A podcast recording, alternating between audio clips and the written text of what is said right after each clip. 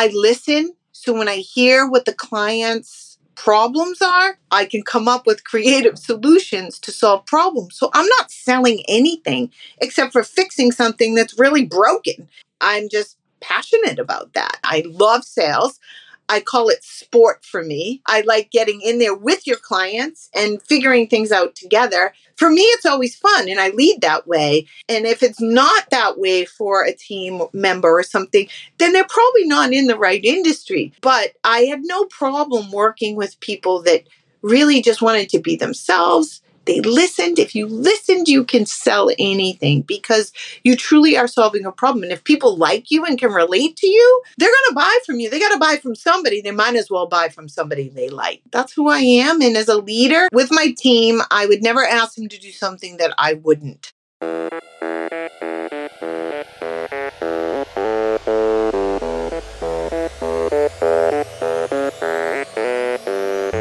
Welcome. I am your host, Dino Cattaneo, and you're listening to Authentic Leadership for Everyday People, the podcast where we investigate the connection between effective leadership and authenticity. If you're looking for inspiration and tips on how to become a better leader by being your true self, you're in the right place. In our last episode, we talked to Kristen Yoshida about how to build international experience, her career as a partner at one of the big four, and about her work coaching individuals of underrepresented groups to thrive in corporate environments. Today, we close International Women's History Month with another amazing leader. Kristen Standish is the founder of Razher, an accelerator agency and a member community for women founded and minority founded mission driven brands.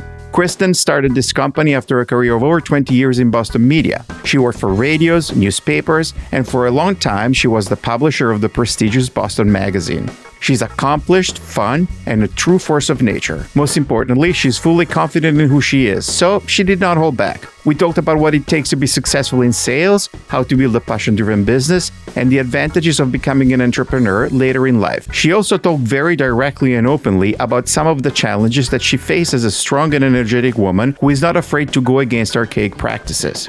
Kristen was introduced to me by a common friend, and I actually told to her for the first time during our interview. But you can probably tell that I really enjoyed our conversation and that I am already a big fan. And so since during the interview she extended an invitation to join the Razher Mind community, which as she defines it is a community for women and men who are supporters of women in business, I am actually planning to accept the invitation. And I would suggest that maybe you consider that too. You can go and check out the site at razher.com. And now, enjoy the interview.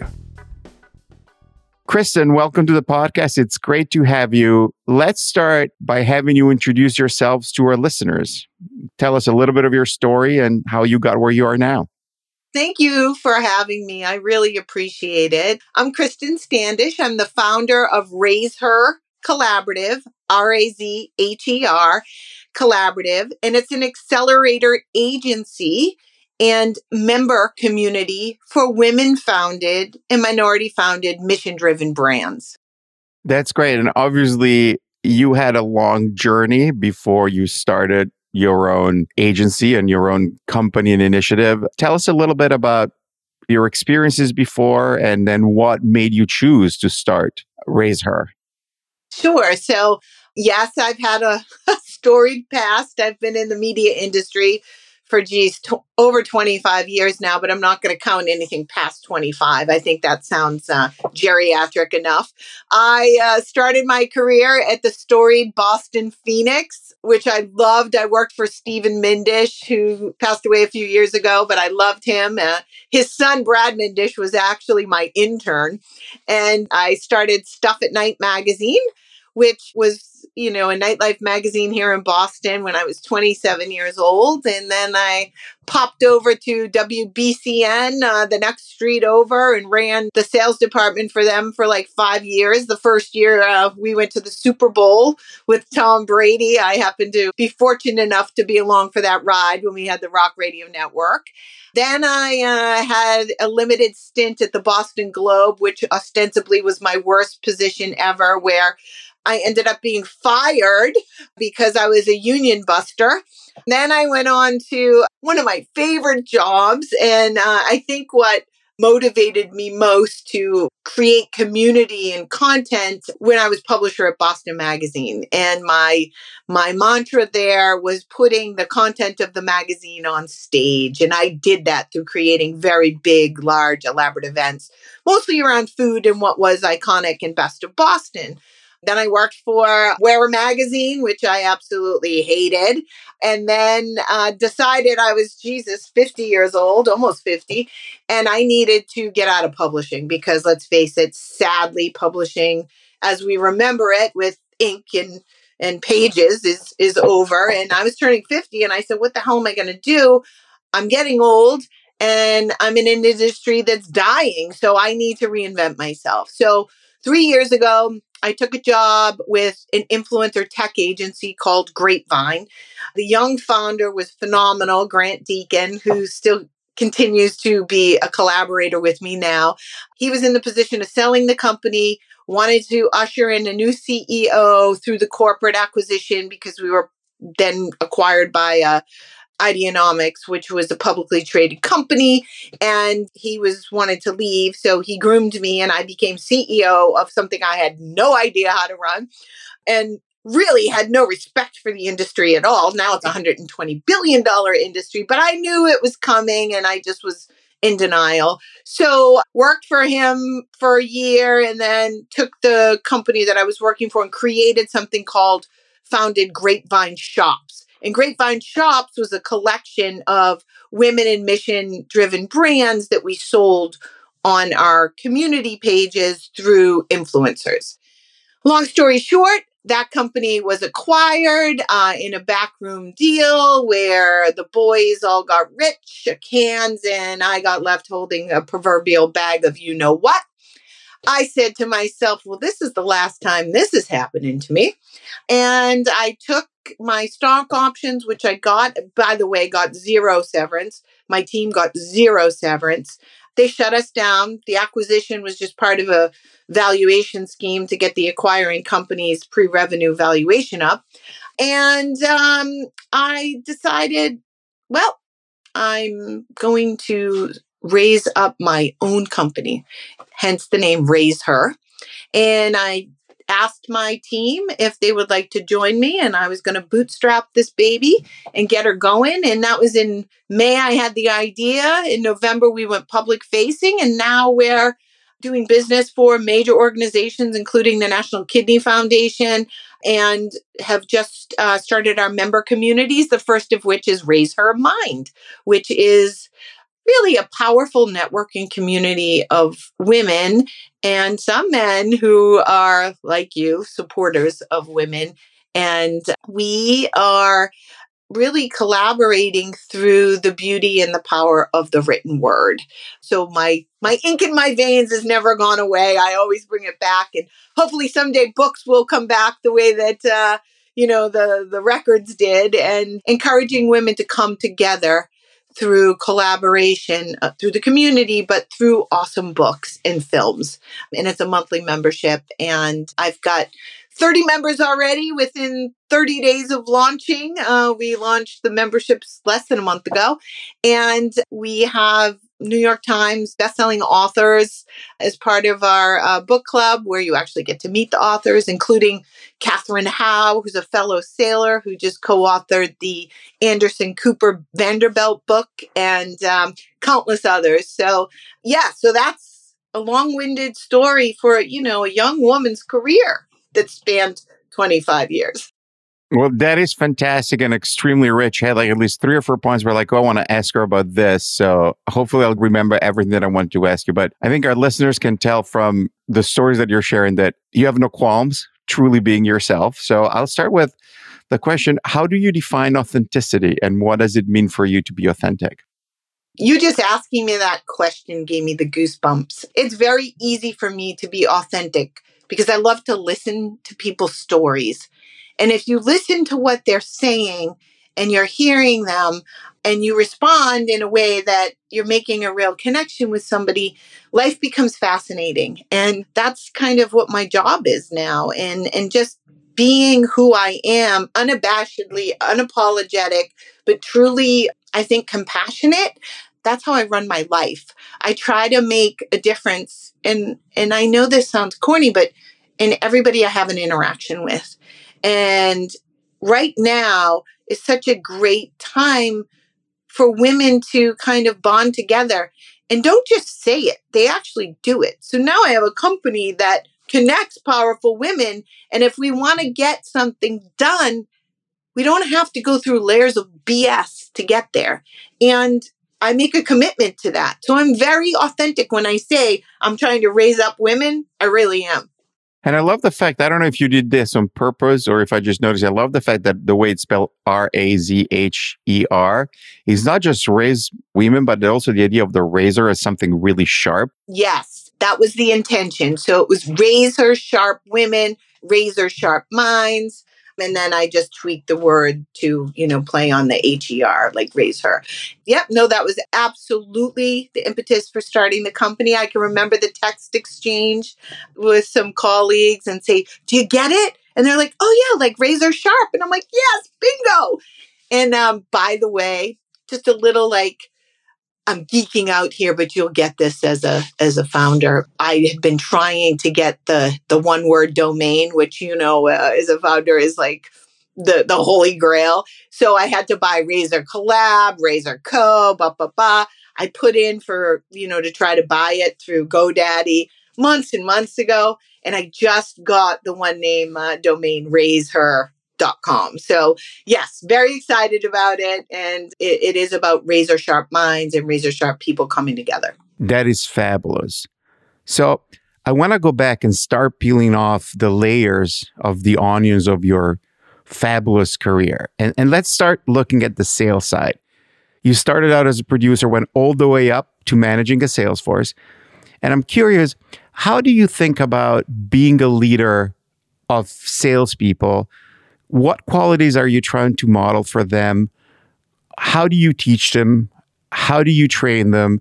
Because it is a very difficult balance. You know, on one side, sales is a very black and white concept with clear production metrics. But at the same time, I think you want to be empathetic.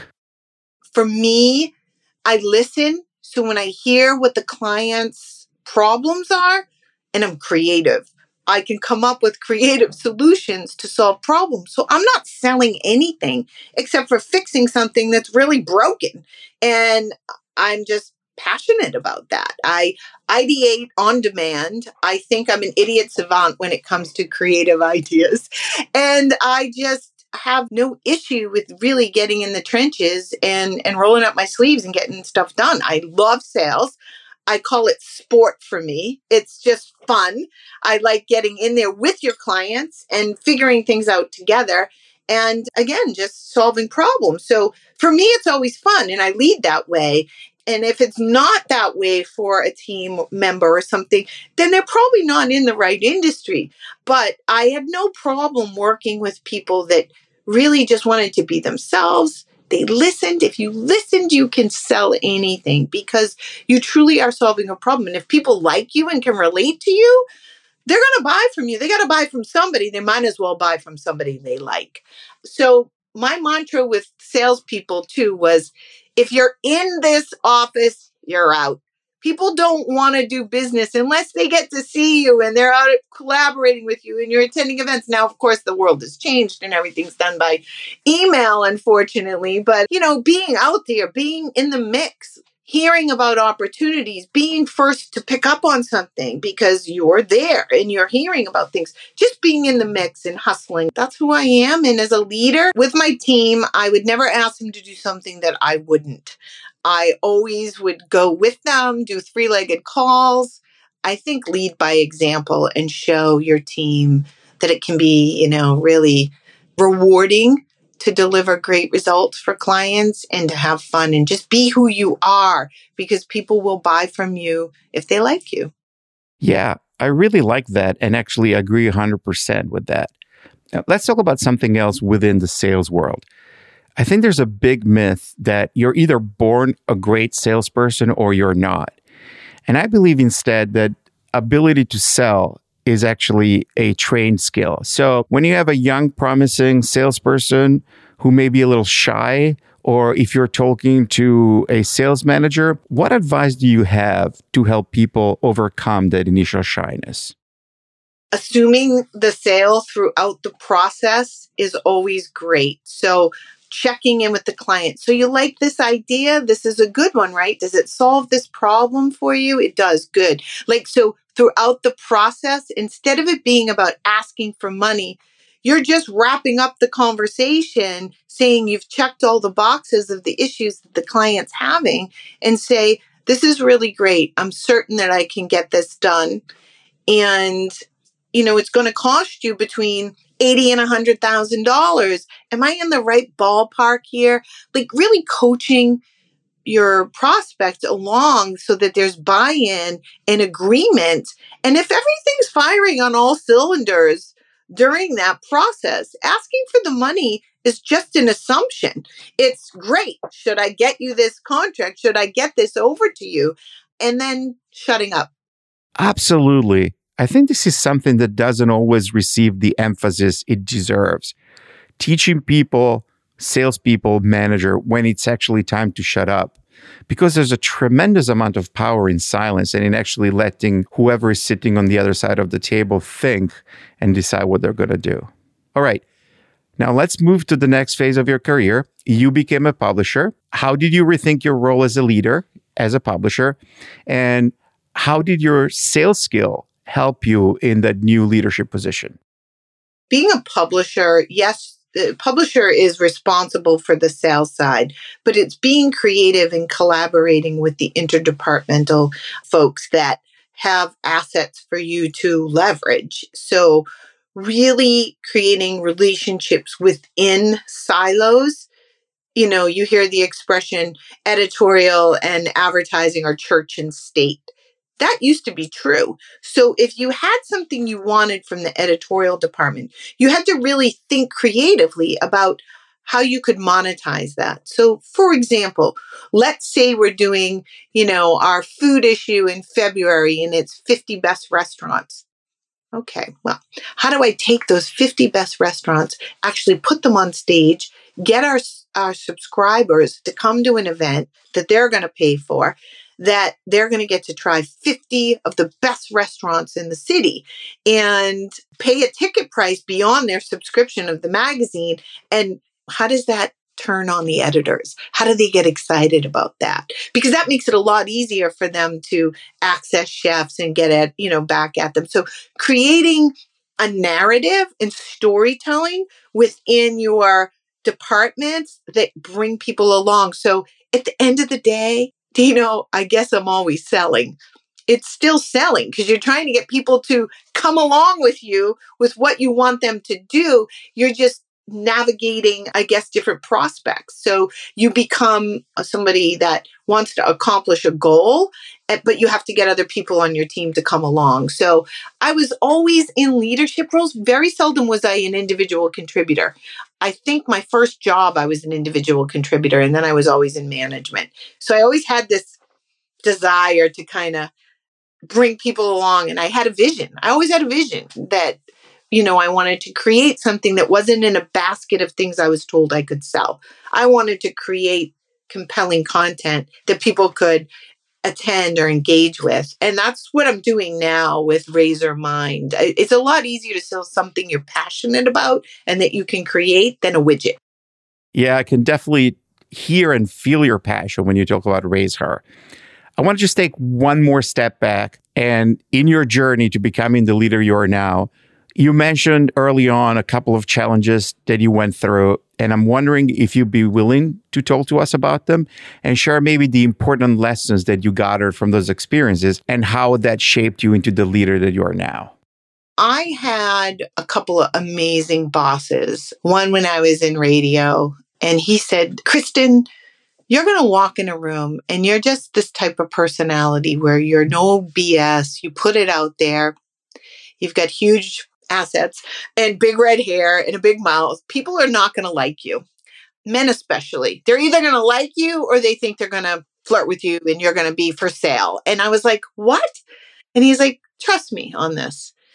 Men don't want to just help you out. Like the men in radio they're intimidated by what you're bringing to the table. So instead of pussyfooting around like rumors or things like that, own it and say, Oh, yeah, you heard that about me? You want to hear the real version? It's so much better. And uh, own my personality. Own the fact that, yes, I like to drink. Yes, I like to have fun. Yes, I'll flirt. Yeah, but, you know, like there's a fine line between you, you know, flirting and then someone saying that you're whatever it is, right? So owning who you are and being comfortable with who you are, I think is great. And I came up against a lot of guys in radio that didn't want to have to deal with women. They couldn't handle me. So instead of finding a way to communicate with somebody like me who's strong and compassionate and pers- you know really has a big personality, it was just easier to not deal with women like me. So sometimes I would lose a lose a position because they wanted to bring in their own crony and have it an easier go at it. I would challenge people all the time. I would say, this isn't right. We can't be like this to women who just had a baby, or we can't, like, we got to do a better job. And the fact of the matter was, they didn't want to hear it. But I had an awesome boss, Chris Paquin, who to, to this day is one of my mentors, and I loved him. Um, he really said, just own it. Where, if you get fired, wear it as a badge of honor. Don't be afraid to talk about it. And it will toughen you up and bring you into your next role in a much better way. So that was one time where I really came up against a boss that wanted to hire and bring in his own guy and you know, they muscled me out. It was terrible. But, you know, I landed in a much better position. And then, oddly enough, and I'll share this, when I was at the Globe, I was hired to bring in non union salespeople. They wanted to get away from being union. Isn't it crazy when you think that there'd be salespeople that are union? But at the Globe, there were. And basically, they were folks that had generational jobs. Their father worked for the Globe, their uncle worked for the Globe, and they were order takers and they made a lot of money. Well, they things were starting to change. Let's say like 2007 when the economy shit the bed. Sorry, and um, they needed people that were hungry and, and hunters they called us and nobody hunts better than a radio salesperson by the way so it's the toughest gig to sell radio so they hired me i became the VP of advertising. I had two amazing bosses, Lauren Chacon and Peter Newton, whom I still uh, am very close with. They hired me. They said, Kristen, hire all your top radio salespeople. I brought them all in. Then Peter and Lauren left and went to Monster. And I was like, holy crap, here I am in this. It was almost like working for the Catholic Church, I have to say. I mean, so many rules, regulations. You didn't step aside, you didn't step up, you never spoke up, you never said anything. So you can imagine I was not loved. I used to have to be walked out by a um, security guard because that's how much people hated me and wanted me out of there. So um, it ended up that I got fired for sexually harassing a girl. So imagine me, who's heading up Razher Collaborative, who has an 11 year old daughter, believes in nothing more than supporting women, and in fact promoted this young woman from classified to work, you know, in general advertising, which was a big deal at that time. And I happened to accidentally walk in on her having um, a good time with one of my sales reps. So she happened to be engaged to a gentleman in another department. And I was like, oh God, this is bad. So I went to my boss and I told him. And, um, you know, he was quite upset by the news. And three weeks later, I start dealing with HR and, and then I get fired because I was reportedly that I made this up about this woman who was engaged to somebody in classified, having fun with someone on my team. And when I went to my boss, I had no idea that he was also entertaining her and got so upset with me that he couldn't believe that she was doing these things. And I found this out later that I actually got fired because he was also having an affair with this young woman and I got railroaded. And it wasn't really because of that. It was because he didn't like me. I was not one of the boys, and my two champions had left the company. And now all of a sudden, he inherited me. And when people inherit someone like me, I could be your worst nightmare because they didn't choose me and I'm not for everybody. And sometimes I can be tough to handle. And he just wanted me out of there. So I lost my job. I think I'm the only person to ever get fired by the Globe, by the way. But it was really about me trying to break the union. But you can imagine how devastating that is to get fired for sexually harassing a girl that worked for me, a woman. It was mortifying. And only up until I think a month or so ago was I able to say that out loud. I really could never believe that happened to me. And now I'm like, again, a badge of honor. It had nothing to do with me.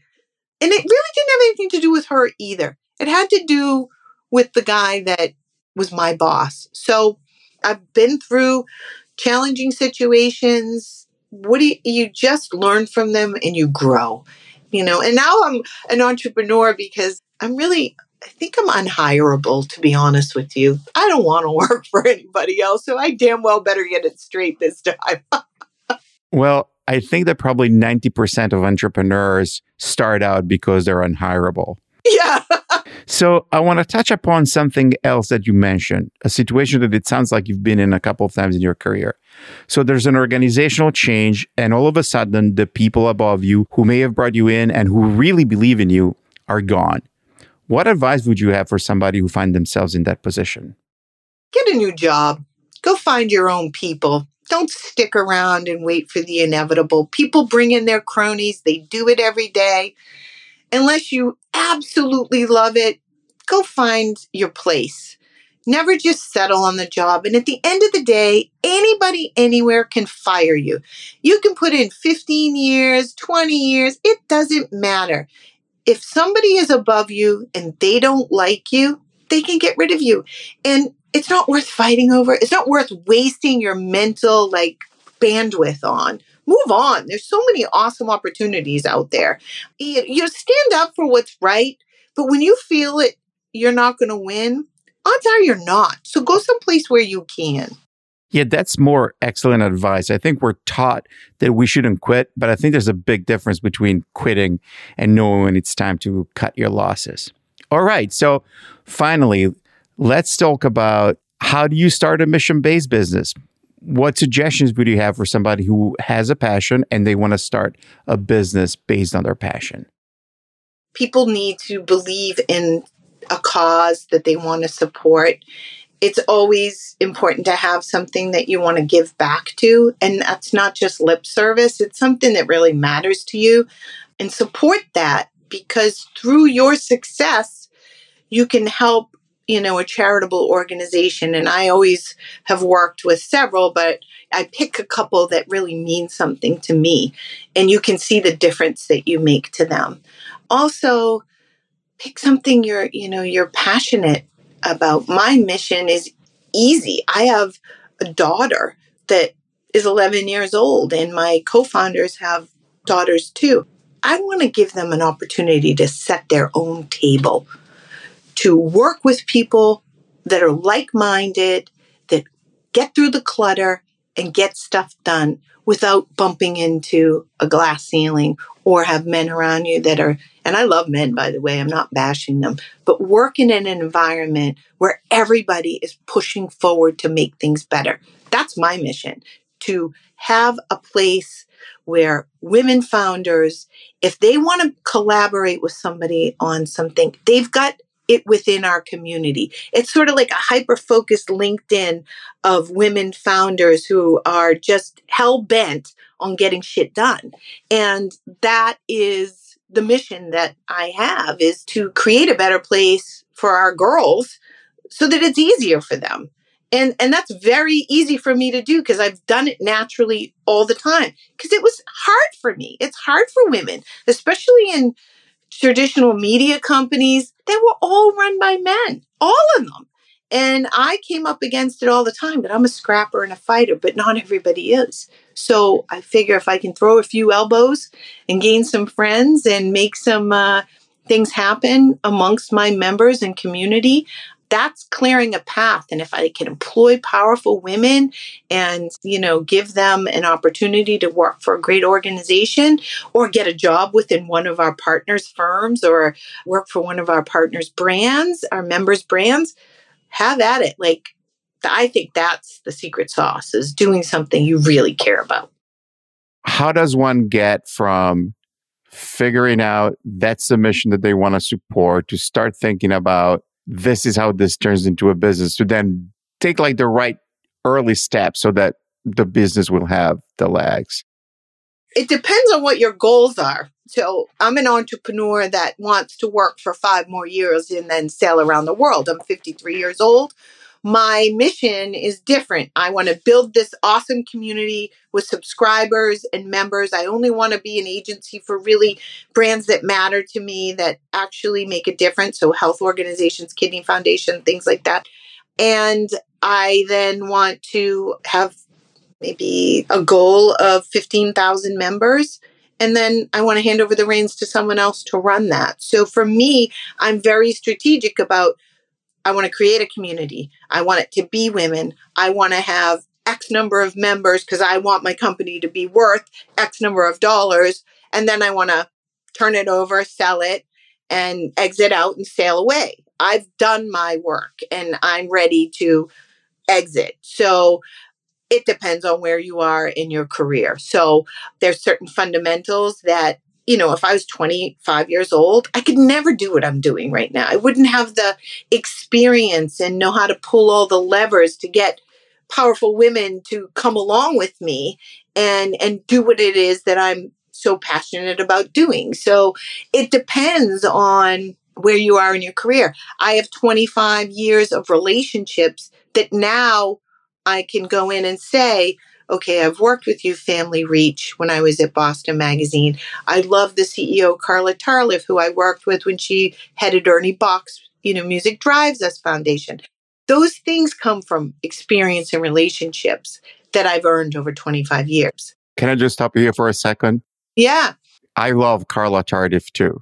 Ah, me too. I hope she's listening. We had the kids in the same school when they were in elementary school, and Carla is amazing. I love Carla.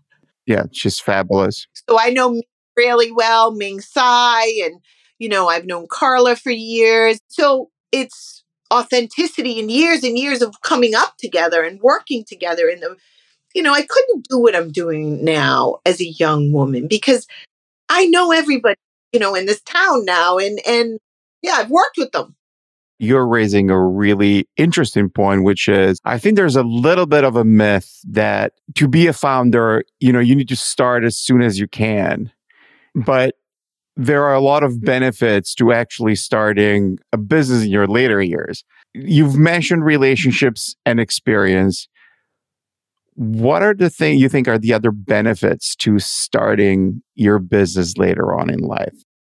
I'm not a slave to my paycheck my child and my free time um, not free time because i worked pretty much 24 hours a day but i can be where i want to be when i want to be there and funny enough right now i'm in the dressing room on Newbury Street of a boutique that I love shopping at because I love the saleswoman in here. And it looks beautiful, right? You're on a stack of clothing. We had our call with Family Reach. I have another appointment at two o'clock. In the meantime, I'm going to Miami tomorrow and I want to stop in here. I didn't have my computer, so I'm doing an interview in a changing room. I want to do what I want to do when I want to do it and how I want to do it. And that's important to me more than anything, more than money. And I, I own my home. I'm going to put it up for sale. I don't want to have any investors if I can get away with it and I want to build something, you know, that's mine. And I have the, I don't have financial freedom right now, but I'm willing to roll the dice. Whereas before I was a slave to the paycheck. And now I'm, the pandemic changed me. I know that sounds like so cliche, but it did. I'm like, I want to sail my boat when I want to sail my boat. If I want to work from the cockpit of my boat, on a call and close a six figure deal, I'm doing that. And those are the things that are important to me now. It's being there for my daughter. It's, you know, not sitting in traffic and being a slave to an office. And, you know, I'm doing it the way that I want to do it without being judged. And I, I just want to do it the way that I feel good about. Usually, at this point of the conversation, I ask people about how their definition of success has changed over their career. But I think it's pretty clear in your case that success is no longer about just massive financial success or building the next unicorn. You know, obviously, financial rewards are important, but it feels to me like what's really important to you is building the type of company that reflects your value and that creates the right environment for yourself for your employees and probably for your clients. So I think in, in a trade off where you need to take investor money to build the next unicorn or not build a unicorn but keep full control, you would probably take the latter. Is that correct? Yep. I'd rather sell my house and put a million dollars back into the business. And by the way, I do plan on being a unicorn. I've got my, you know, triple, triple, double, double sales projections. I am very metrics driven. I'm very sales driven. At the end of the day, that's what I want. I just don't want to take other people's money if I don't have to, because I don't want to give it away for free anymore. I've done that my whole career. I've made other people rich. And now I'd like to make me and my founders rich and the people we donate to and create a community of really rich women that are awesome and that are there to support each other. So, yeah, I do want to make money. I'm not ashamed of that. We've had offers for investors, and, you know, I'm not saying at some point we won't take them, but I want to see if we can do it without it. Not sure, but I'd like to be able to do it without investors right now. Well, that's fabulous. And I think this is also the perfect point to transition from the professional part of our conversation to the more personal. What is a passion that you have outside work, and how has that impacted your work and professional life? Oh, great question. I'm passionate about sailing. I started sailing when uh, the pandemic hit. My friend, my dear friend Max Mulhern, who teaches celestial navigation at Harvard, said, Kristen, get a sailboat. And I said, I don't know how to sail. I said, I'll teach you how to sail, get a sailboat. So I went down to the boatyard and I met this older woman in her late 60s working on her boat. And I said, Can I come and work on your sailboat with you? And she goes, Why the hell would you want to do that? And I said, Yeah, I don't know. I'm looking at maybe buying a sailboat. She's like, You can buy this fucking sailboat. It's from 1964. I've been sailing this baby for my whole life and I want to get rid of it. And I go, Well, how much do you want for it? She's like, Five grand. And I go, Ah, it's a little steep for my blood. How about I work on it with you for couple weeks before splash, get her ready, and then let's decide. So we worked on it for two weeks, and she goes, So I'm going to put this boat in the water, but I'm not going to own it. You are. And she goes, How much can you give me? And I go, 2500 She goes, Deal. We splashed the boat. My friend Max, he teaches Royal Yachting Association. I got my day skipper license. I sailed 75 days in one summer. I had never been on a sailboat. I never sailed. I lived in Nahant. I took a right every day to go into frickin' Boston to work. I never took a left and went out on that ocean. I live for it. I love it. I have a 1964 Pearson Ensign, and I have to tell you, the magic of sailing and the connections you make is like no other. And I'll give you a quick example. So, Katherine Howe, the author I spoke about earlier, who co authored The Vanderbilt with Anderson Cooper, she has a ensign. She owns the oldest ensign in the entire East Coast, and she heads Fleet 16, which I'm in. I happen to notice on her signature when she, she's been emailing me, we sailed together.